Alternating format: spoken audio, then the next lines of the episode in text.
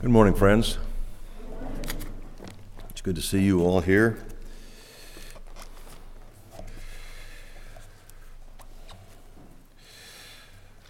I don't know if you recognize this or not, but we, we intentionally try to structure our services to point in a, in a consistent direction.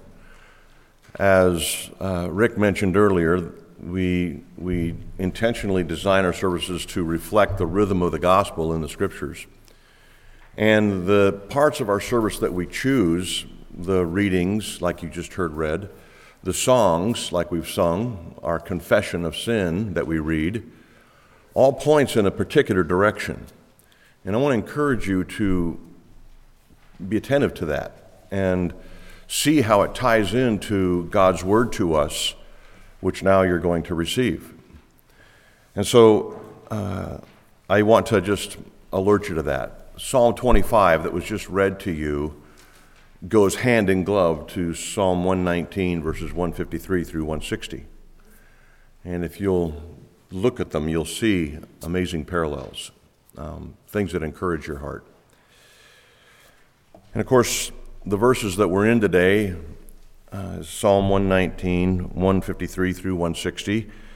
And they speak of a person who has a passionate interest in God, who is concerned about how their life reflects a godly life, and whether or not they are actually pleasing God with their affection for Him. And part of that, of course, is a person who is committed to prayer. A person with a vibrant spiritual life is a person with a vibrant prayer life. And so we have before us a, a stanza, the Resh stanza, that really identifies the prayer life of the person who is in love with God. And particularly, why it is we can be confident coming into His presence with our prayer requests.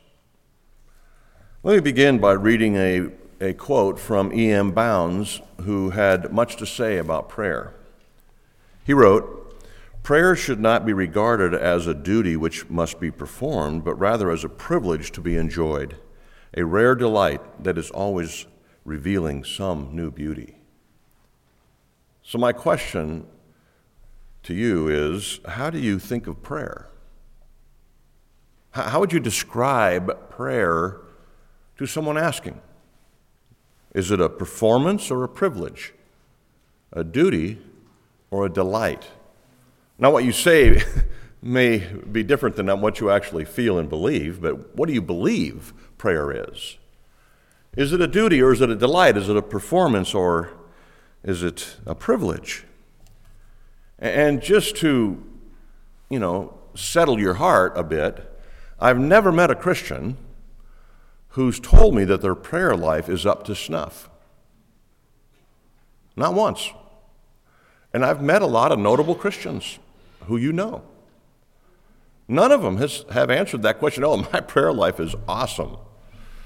They don't. Why? Well, let's dig into this passage today and discover some things about our own prayer life and determine whether or not our prayers our performance or privilege due to your delight. Anytime the Bible speaks about prayer, we ought to sit up, right, as Christians, pay attention, uh, be interested, because prayer, of course, is a primary means of communing with God, our Creator, our loving Creator. That's how He hears from us. We hear from Him through His Word, He hears from us through our prayers and our meditations. And so, as we come to Psalm 119, verse 153 through 160, it's speaking a lot about prayer. And, and we're learning these things about prayer by the prayers of the psalmist here. We ought to pay attention, close attention. And in these verses, we discover God's answers to prayer, why He answers prayers that we bring. Remember last week, this is a two part sermon. Last week, part, part one, we discovered three ways or three reasons why God answers prayer. In verse 153 and 154, we see the first reason that He knows every detail of our lives. Remember that? Look on my affliction and deliver me. Verse 154 Plead my cause and redeem me. Why could he pray those things to God? Well, because, because God knows every detail of your circumstances and this person's circumstances. The reason we can bring all these details to God with our concern about them is because He knows them frontwards and backwards. He knows exactly how to answer that particular request. He's paying particular attention to the details of it. He knows all those things about our prayer request. And by the way, He has a specific plan to accomplish His purposes in your life and will fulfill it. So our prayers ought to sound a lot like Jesus' famous prayer Not my will, but yours be done. Remember that prayer of Jesus's? That, that's how our prayers ought to sound when we come. Um, his is a perfect will, the Father's. Ours is flawed. His will for us is best. Ours is selfish much of the time that would do us harm. Not my will, Lord, but yours be done is a wonderful prayer, no matter what the circumstance you find yourself in. The second reason God answers prayer that we covered last week is found in verses 155 and 157 and 58. And we learned there that God answers our prayers because he's intent on saving his people. Our salvation includes more than our repentance and prayer of confession. It also includes our sanctification or our transformation, becoming more like Jesus, and ultimately our glorification in heaven one day. That is the spectrum of our salvation. From actually before time began in eternity past, where God elected us to salvation, up through all of life, where we actually pray the prayer, grow in faith, and become like Jesus one day in glory, glorification. That's the spectrum of salvation. So, he is intent on saving his people from beginning to end, which there is no end, of course. Um, if God's going to actually regenerate you and sanctify you or transform you and ultimately glorify you, the answering of prayer is a big part of that. Starting with Jesus' prayer in John 17.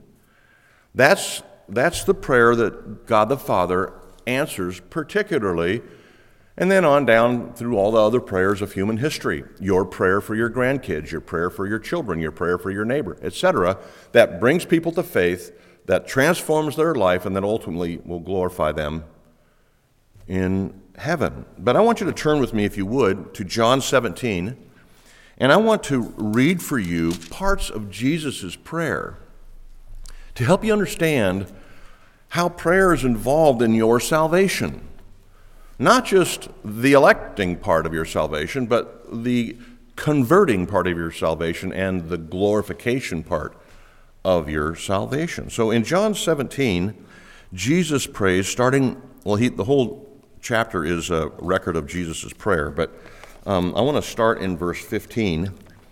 Um, if I can get my Bible to open to that, I got a new Bible and the pages stick together, so it's going to be a while before that doesn't happen every time. But starting in verse 15, Jesus prayed, I do not ask that, speaking to his Father, I do not ask that you take them out of the world, but that you keep them from the evil one. Jesus is praying that God the Father will protect us, his children, from the evil one. Sounds like a pretty good prayer for our salvation. Look at verse 17. Then Jesus prays, Sanctify them or transform them in the truth. Your word is truth. So Jesus was praying that God the Father would use the word of God to transform the people of God. Another part of salvation. And then verse 21 through 23. Jesus prayed that they, that's us, may all be one. Jesus prayed for our unity. Do you see that? Father, uh, just as you, Father, are in me and I in you, that they also may be in us, so that the world may believe that you have sent me. Verse 22 The glory that you have given me, I have given to them, that they may be one as we are one. In I and them, and you and me, that they may become perfectly one, so that the world may know that you sent me and loved them as you have loved me. And then verse 24 Father, I desire that they also whom you have given me may be with me where I am to see my glory. That's that prayer for glorification. So it's a prayer for conversion, a prayer for transformation, a prayer for glorification, is what we see coming out of the lips of Jesus. Prayer is an important part of salvation. Jesus' prayer for us, our prayers for one another. God uses them. Back to Psalm 119. The third reason that God answers prayer is found in verse 156. Great is your mercy, O Lord. God answers prayer because He is a God of mercy. Did you hear that when we just heard Psalm, 1, Psalm 25 read a minute ago? It was peppered throughout that psalm.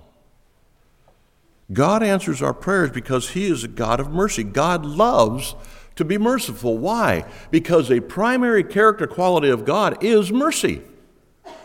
He gets a thrill out of being merciful to people that don't deserve it. And we're all in that category. What a wonderful thing to know. He gains much satisfaction in granting mercy to sinners like us.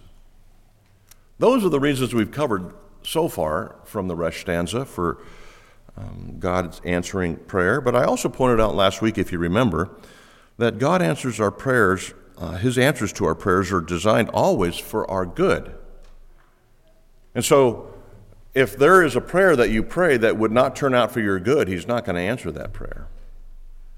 His answering of prayers is designed with our good in mind. He's always drawing himself to us or him, us to himself. He's always guarding us from anything that would destroy our faith. He's always actively building up our faith. So when our prayers match his plans, we can count on them being answered. It's really as simple as that. One of God's means of answering our prayers and building up our faith is the church. You may or may not have thought of this before, but when you're praying for some solution to a problem that you're experiencing, there is a high likelihood that God's answer to those prayers will include other believers. This is fairly common says in Hebrews 3:13 for example, but exhort one another every day as long as it's called today that none of you may be hardened by the deceitfulness of sin. So, in that case, the way that God is going to answer your prayer for spiritual growth, your prayer for growing in godliness, is to have other believers in this church speak to you daily about the importance of consistently following Christ. That's how He's going to do it.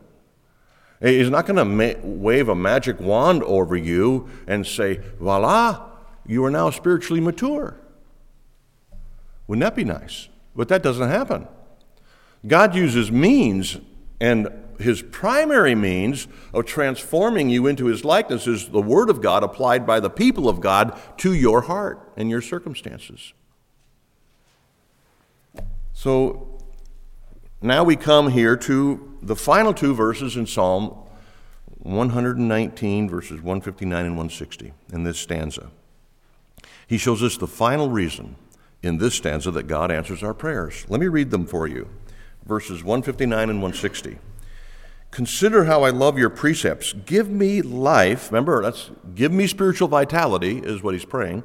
Give me life according to your steadfast love. The sum of your word is truth and every one of your righteous rules endures forever. So let me explain those two verses to you as a reason that God answers our prayers. God answers our prayers because of his steadfast love. God answers our prayers because of his steadfast love. Have you been a Christian long enough to realize God has a special interest in you? Do you know that, Christian friend, that God, the God of the universe, has a particularly special interest in you personally? You don't have to think about that too long to be totally blown away by it. the longer that I have been a Christian, the, longer I can see the love of God towards me, his child. I see this also in your lives. I, I see as you come to faith and, and, are growing in faith, the things that you encounter, the struggles that you have, God in all his love is orchestrating all the events of your life to communicate to you his special interest in your life. He set his eternal, steadfast love on you before you were born. He has determined to save you and bring you to glory one day. He has orchestrated all the events of your daily life in such a way as to bring about spiritual growth, spiritual vitality, spiritual joy. God cares deeply for you. So it stands to reason that He would answer your prayers about these particular things doesn't it? Let me affirm this with the reading of Romans 8:32. He who did not spare his own son but gave him up for us all, he did that an enormous thing. How will he not also with him graciously give us all things? We, we come to him for spiritual strength, for, for spiritual vitality, for help in certain circumstances. Why would God withhold those things from us whom He's already given His Son to? Friends, the all things here in Romans 8:32 doesn't include those things that would draw our affections away from Christ. That would make no sense, right? We don't have to be divine to understand the problem with that. That, that God is not going to grant a request of yours that in the granting of it would draw your heart away from Him?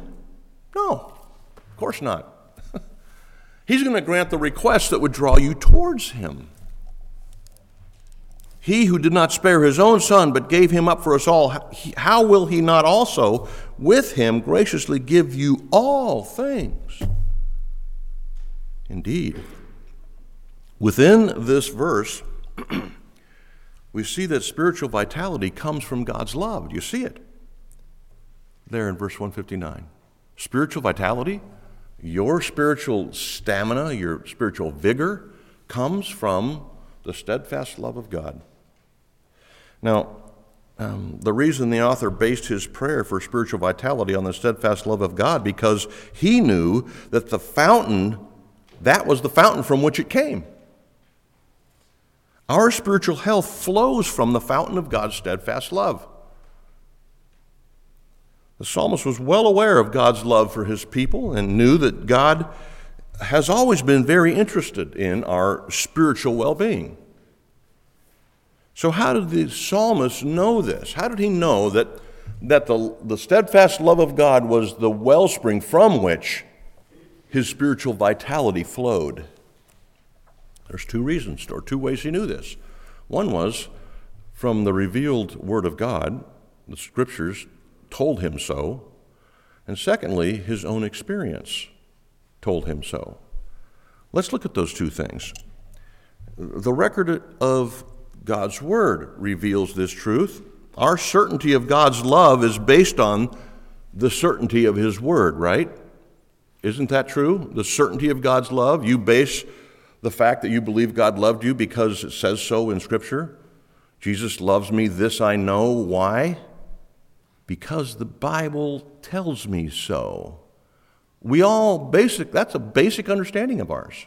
We teach it to our children. God loves you. Let me read a verse for you that says so, dear or honey. We say it all the time. We base our belief of the steadfast love of God towards us on the scriptures. Now, even, even as a, uh, an Old Testament saint, which this author was, th- uh, he viewed God as a loving God, obviously. Many times we hear that the God of the Old Testament was severe, distant, angry, impersonal. You've heard those things, right? Yeah. And it wasn't until Jesus came that God revealed himself as a loving God. Nothing could be further from the truth. Passages like this one that we're in this morning show a different perspective. God has always been loving, He has always cared, and He has revealed Himself in the Scriptures as such. This is the value of verse 160. The sum of your word is truth, and every one of your righteous rules endures forever. How do I know God's love me? Loves me, and how do you know that God loves you? Because the sum of God's word is true. It doesn't deceive us. It doesn't distract us. It doesn't lead us down the wrong path. If it says God is love, it means God is love. If he says God loves me, it means God loves me. We also learn God's steadfast love from his word, just like the psalmist did. How do you know this? How do I, from his word and from personal experience. All of Scripture. In the, the psalmist only had Genesis through Deuteronomy, and he came to the conclusion that God loved him. We have Genesis through Revelation. How much more advantage do we have concerning the, the affirmation of God's love for us? All of Scripture reveals God in this way to us. God is love. Old Testament, New Testament, obscure, familiar, all these verses reveal to us the love of God towards us. Now, if you're uncertain of that, go get your concordance at home and look up love and see how many times that word is associated with God towards you in the scriptures. It will take you a week to read all the verses. Let me read you just three from 1 John 4, verses 7, 8, and 9. Beloved, let us love one another. Why? Because love is from God. And whoever loves has been born of God and knows God. Anyone who does not love does not know God because God is love. In this, the love of God was manifest to us he sent His only Son into the world that we might live through Him. God loves us. Secondly, we learn of God's love not only through Scripture, but through personal experience. Have you discovered this yet, Christian friend? Now, I want to I want to do my best here to help connect our understanding of the steadfast love of God to spiritual vitality. So the author here is praying, Give me life because of your steadfast love, right? How does the steadfast love produce a spiritual vitality in us? And I want you to see that God does this through our circumstances. Not just through His Word, where He just comes out and says, I love you, but through actual circumstances that you go through primarily the tough ones, that God reveals his love towards you. Okay?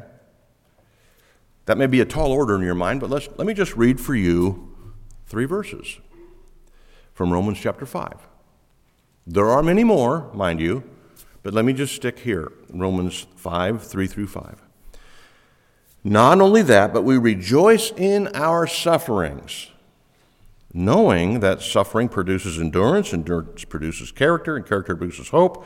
And hope does not put us to shame because God's love has been poured out into our hearts through the Holy Spirit who has he has given to us. Now, all of these challenging circumstances that Paul referred to in verse 3 and that he refers to in other places in Scripture are part of God's love towards us. Um, they're a part of our lives, these difficult circumstances, because God's Holy Spirit uses them, according to verses 4 and 5 of Romans 5, uses our difficult circumstances, our suffering and heartache, to pour out His love into our hearts. Let me read it again. Not only that, but we rejoice in our sufferings. We're really happy about our sufferings knowing that suffering produces endurance, endurance, character, character, hope, and hope does not just put us to shame because God's love has been poured into our hearts through the Holy Spirit in these things. You're saying, well, I guess I don't have God's love language, right? You know what I'm talking about? Maybe you don't experience love of God when you're going through a struggle with a child or some kind of health issue. Maybe you ought to think about it a little bit and consider the reason why those things are happening. All of these challenging circumstances are part of our lives because God's Holy Spirit uses them to pour out His love into our hearts. In God's eternal love, He uses our circumstances on top of Scripture to confirm His love towards us. He nurtures us in our trials. We become better people because of our suffering. He strengthens us in hardship. He builds up our faith in our affliction. That is love. So, as you go through challenging situations and grow spiritually over the years, you become more and more like Jesus. How else are we going to get there? It's not by membership to the local club. We get there through hardship. And what better thing is there in life or death or the afterlife than being like Jesus? God loves us. As we go through life, as we experience hardship, difficulty, pain, and confusion over the things we're experiencing, more and more of the joy of Christ comes our way. More and more dependence on God the Father comes our way. More and more Christ likeness comes our way. The longer we walk with Christ, the more we understand His love and how it's connected to our circumstances. All of this supports our increasing spiritual vitality, which this author is praying for, which we ought to pray for. Some of you may be thinking, sometimes I feel like I'm less godly or less spiritually vital now than I was 10 years ago. You ever thought that? That's all part of the process of becoming completely dependent utterly aware of our need for our Savior daily and growing in our understanding of the depth of His love. That's part of the process. I don't know if you're like me, I, su- I suspect you are. The longer I live, the more attractive heaven seems to be to me.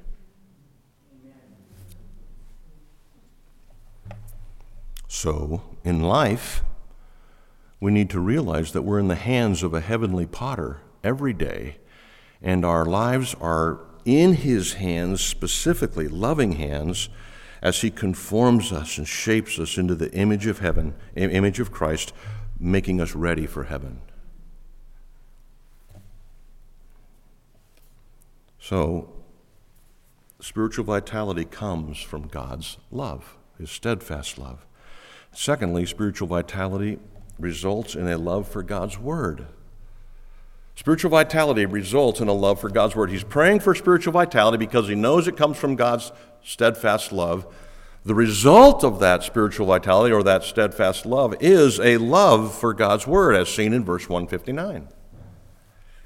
Consider how I love your precepts. Give me life according to your steadfast love. Now, it's important that I clear up a potential misunderstanding that you may have if you just read this superficially in verse 159. You may read the verse and say, well, God's going to grant me life and his love if I'll just love his word. Right? Consider how I love your precepts. God, pay attention to how much I love your word. Keep remember, I've, I've gone through the Bible every year, every year for five, ten years now. You ought to really love me. That's a gross misunderstanding of the verse, but that's how some of us think.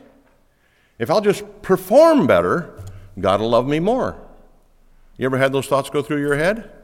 If you give more, serve harder, you know, wallow more, maybe God will love me more. Let's pass out whips on Sunday morning. Kind of idea. but that's exactly what's the opposite of what's being said here. We know that there's nothing that we can do, at least we know intellectually, that there's nothing that we can do to earn God's favor, right? No, of course not. If you've been here more than one week, you know that. Loving His Word doesn't bring God's love, it's the other way around. God's steadfast love produces a love for His Word. Because of his steadfast love, the fountain of his steadfast love produces or flows out into a love for his word. The Holy Spirit is present in the heart of every believer, and that Holy Spirit initiates affection for the things that God is interested in. Be imitators of God, Paul said in Ephesians 5:1. Does God care about his word? Let me tell you. He cares about his word. Then we ought to care about his word. We ought to love his word as the, his son loved or loves the word of God. So this prayer for spiritual vitality is a prayer that God's that God loves to hear and answer. Why? Because he, his, his steadfast love produces fruit in his people. The first of which is a love for his word. But whose prayer does he answer? Those whom he has loved and saved. We talked about this a little bit last week. He doesn't answer the prayers of those who've rejected him, who spurned his generous offer of forgiveness and reconciliation. He doesn't listen to their prayers unless they're praying prayers of repentance and confession. Up to the point of regeneration, every one of us lives in rebellion against God and his kingdom. No one who has rejected God and the gospel would be praying for spiritual vitality, anyways, would they? So, if God were to answer the, the prayers of the unsaved rebels, it would be like a king sending aid to a sworn enemy so that they could build up their army and attack the benevolent king who'd sent the aid. We're not that dumb. I'm certain God's not. Actually, we are that dumb. Look at American foreign policy. Um, but that's another subject.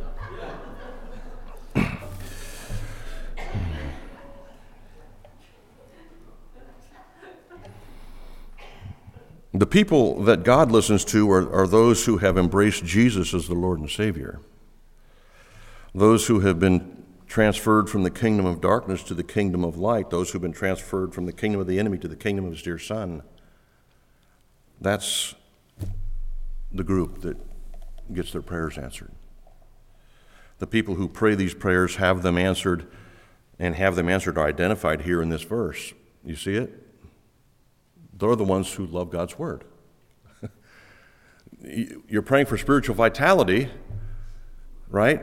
God will answer those prayers if he is active in your life, producing a love for His Word. They're the ones who love His Word.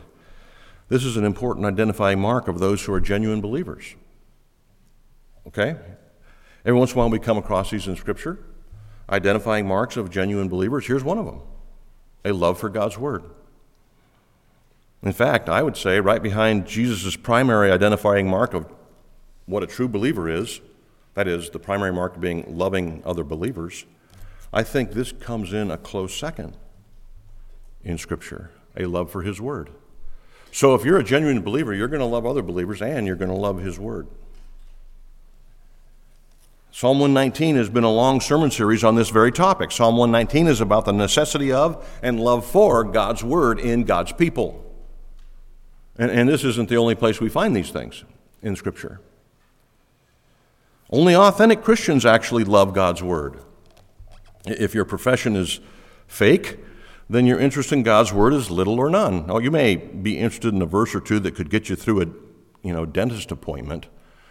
Um, but if your affections really don't lean towards God and His Word, then your conversion is unlikely. Do you love God's Word? Hopefully, the reason you're here is because of God's Word, which would go a long ways to affirming that question. The faithless and disobedient, back up in verse 158, they don't love God's Word. They could care less about God's Word. They swerve from it, they disobey it. They're, they have no concern for God's Word. The term spiritual vitality is directly associated with a love for God's Word. One sure way you can tell if your interest in God's Word is genuine is by keeping track of how often you open it. I love God's Word, but I just never open it. Uh, I love steak, but I never eat it. I love exercising, but I never do it. No, you don't. Right? If, if the scripture, your copy of the scripture, sits on the shelf at home until Sunday morning, then that should tell you something. Maybe you should try to, if this concerns you, open the Word and read it. That's a good idea. So, the importance of prioritizing God's Word is pretty basic for Christians. It's through God's Word that He speaks to us, right? It's through that Word that we learn of Him and we learn of eternal life. John 17, 3. To know eternal life is to know the Father and the Son. How are you going to get to know them? It's through God's Word that we're transformed. It's through God's Word and prioritizing it that we demonstrate an affection for its author. You know, one of the things that happened um, before Sherry and I got married is um, before email, text, and all that stuff. Um, we still use pigeons, you know, back then. Um, we would write letters to one another, and uh, I couldn't wait to receive one. And I would read it and loved reading it and rereading it and looking for nuances and all the stuff that you can imagine. Why? Because I love Sherry. It's the same with God's Word. I, why wouldn't you read it if you love God? It's His love letter to you. 1 John 5 3. For this is the love of God that we keep his commandments. This is love for God. We keep his commandments. We, we read his word. We know his commandments. We keep them. And his commandments aren't burdensome for those of us who love God. Finally, spiritual vitality results in a love for God's people. So God, God gives us spiritual vitality because of his steadfast love. That spiritual vitality results in a love for God's word. That spiritual vitality results in a love for God's people. Now, uh, I'm going to make a confession here. That particular point isn't in the Resh stanza. We have to broaden our context and get to other stanzas in Psalm 119 where he says that on numerous occasions. But I'm going to go even broader in my context to support this point. Okay? Spiritual vitality results in a love for God's people. A great indication of your love for God and His Word is your desire to obey it, right? to put it into practice. This is what we learn. If you love me, Jesus said, you'll keep my commandments. It's not rocket science. And, and so, in view of that, spiritual vitality results in a love for God's people because we come across regularly exhortations, encouragements, commands to love one another, don't we? From God. 1 John 4, 1 John, the whole entire epistle of 1 John, but I'll just read 4, 11, and 12. Beloved, if God so loved us, and that's a statement meaning He, and He has, we are also to love one another. No one, who, no one has ever seen God. If we love one another, God abides in us, and His love is perfected in us. So, the way that, that people who don't know God are going to know that, that we know God is by our love. I think Jesus said that, didn't he? Somewhere it says, John 13, to be more specific, Jesus said that very thing. And part of loving one another is putting others first. Let me, let me ask if you would turn with me to Philippians 2 1 through 4. Some of our small groups are going to be discussing this um, this coming week, or this week maybe. Um, but let me just read for you and make just a couple comments uh, on these important verses. Philippians 2 1 through 4 speaks of Christian love. So, if there is any encouragement in Christ, any comfort from his love, any participation in the Spirit, any affection and sympathy, complete my joy, says the apostle, by being of the same mind, having the same love, being full of accord in one mind, do nothing from selfish ambition or conceit, but in humility count others as more significant than yourselves. Let each of you look not only to his own interest, but also to the interest of others. Have this mind among yourselves, which was in Christ Jesus. This is exactly what Jesus did.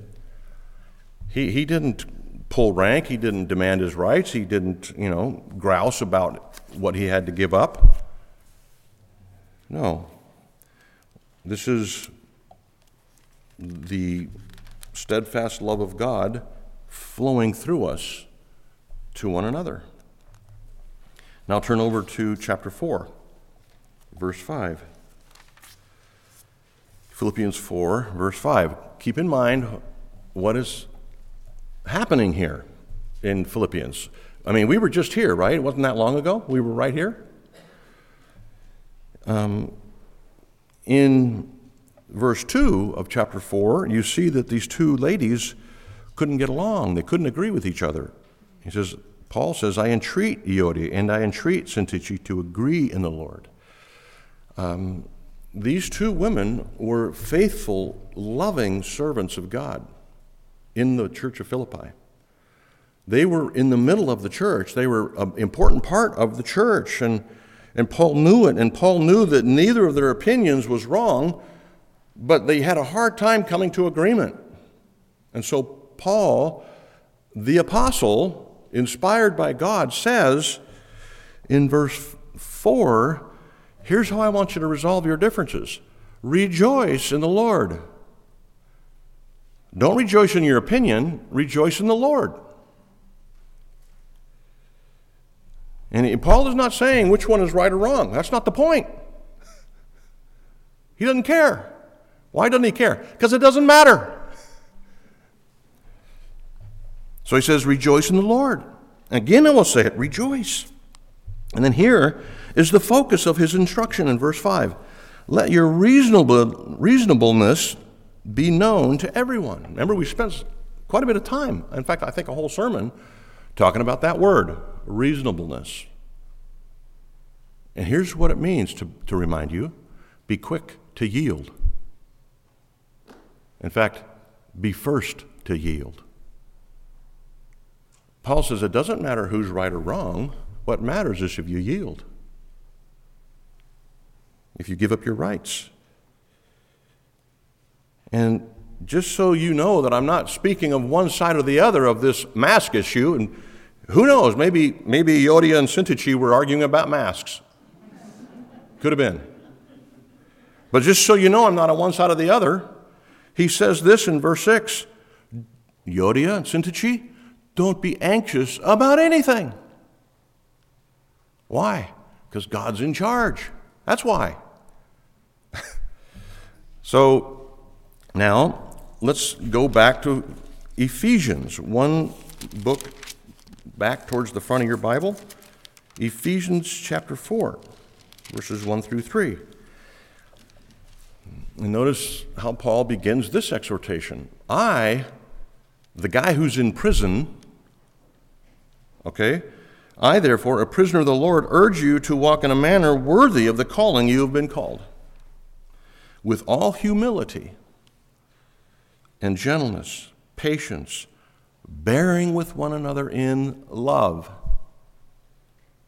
eager to maintain the unity of the Spirit in the bond of peace.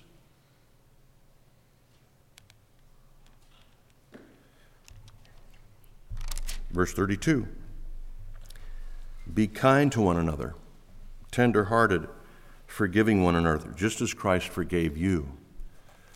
Chapter 5, verses 1 and 2. Therefore, be imitators of God, Jesus particularly, as beloved children. The steadfast love of God flows through us and should flow out through us to others. starting with those in the church. Therefore, be imitators of God as beloved children of God, and walk in love, as Christ loved us, gave himself up for us as a fragrant offering and sacrifice to God. That's how Jesus did it. Friends, we have a wonderful opportunity in front of us, as difficult as it is, to demonstrate the love of God to one another. You know, many of us have thought that this is a horrible uh, season that we've been in for many reasons, and I would agree it's not been fun. But again, is it outside of God's providence that this happened? Is it outside of His plan that it happened? Is it, did it surprise God that this happened? Okay, then what's the point of it for us today, here in this room? Do you think maybe God could use it for our good? I think that's the purpose. And so maybe we ought to approach things from that perspective. Can you see the love of God seeping out of you and onto others around you? No matter what your, what your opinion is, can anybody accuse you of not being loving? Can't be. For those of us who are loved by God's steadfast love. Do people around you recognize the love of God in you? Is that an identifying mark, a prevailing identifying mark in my life, in yours? What is the evidence of it? What would you point to if you were on the stand in a court of law? Prove to us that you love the church, that you love the people in the church. What would you say? Exhibit A, B, C, D. How far down could you go? Friends, this is uh, the concluding sermon in Psalm 119, Resh stanza, about how God answers prayer and why He answers prayer. But there is such practical daily things just right on the surface for us. I hope you've heard what I'm saying. Um, I hope you understand my love for you and my concern that you see things the way God sees things for your good and His glory. We're going to move in now to a time of, of um, the Lord's Supper. One of the things that the Lord's Supper is designed to do is to confirm our unity. All right? Unity in the Spirit and bond of peace. That, that's one of the things that the Lord's Supper does. It confirms our unity with each other. And so today, not only are we going to read the Apostles' Creed together, but we're going to, I'm going to ask you if you wouldn't mind um, uh, holding the elements after we've served you up front. Just go back to your seat and hold them until everybody's received them, and then we'll take them together. Does that make sense? Just as a demonstration, an outward demonstration of our inward commitment to being unified in the Spirit and in the bond of peace. Okay? So I'm going to ask you to stand with me and read the Apostles' Creed at this time. It's in your bulletin, I think it's on the overhead also. Uh, and we're going to read this in unison, and then I'm going to read the the words of institution from 1 Corinthians, um, and then the, me and the elders will serve you the Lord's Supper. So let's read this together. I believe in God, the Father Almighty, creator of heaven and earth. I believe in Jesus Christ, his only Son, our Lord, who was conceived by the Holy Spirit and born of the Virgin Mary. He suffered under Pontius Pilate, was crucified, died, and was buried the third day he rose again from the dead. He ascended to heaven and is seated at the right hand of Father Almighty. From thence he's come to judge the living and the dead. I believe in the Holy Spirit, the holy Catholic Church, the communion of the saints, sins, the resurrection of the body, and life everlasting. Amen. Elders in the room, would you please come forward and help me serve the Lord's Supper to God's people? Um, let me read these words of institution from the Apostle Paul. For I received from the Lord what I also delivered to you that the Lord Jesus, on the night when he was betrayed, he took the bread, and when he had given thanks, he broke it, and he said, This is my body, which is for you. Do this in remembrance of me. In the same way, he also took the cup after supper, saying, This cup is the new covenant in my blood. Do this as often as you drink it in remembrance of me. For as often as you eat this bread and drink the cup, you proclaim the Lord's death until he comes. Let me ask God's blessing on this service of the elements. Holy Father, we thank you that you have provided such a clear portrayal of the love of God towards us in Christ in these elements. It is impossible to misunderstand. To see the, the, the elements that, that portray the, the broken body of Christ and the spilt blood Uh, renews our affection for you, reminds us of your steadfast love that you had towards us throughout eternity. God, we are needy people. We need your Holy Spirit to guide our thoughts, to, to protect our unity, to, to bless us in the beloved. Father, help us to grab hold of Christ in these difficult times and, and, and remind, be reminded of his great and steadfast love towards each of us, his children. Father, we, we desire to please the Lord Jesus. We desire to be led by the Spirit. We desire to be glorifying to you, Father, Son, and Holy Spirit. We thank you for the work of Christ on Calvary that makes all of this possible. And I pray this in his name. Amen.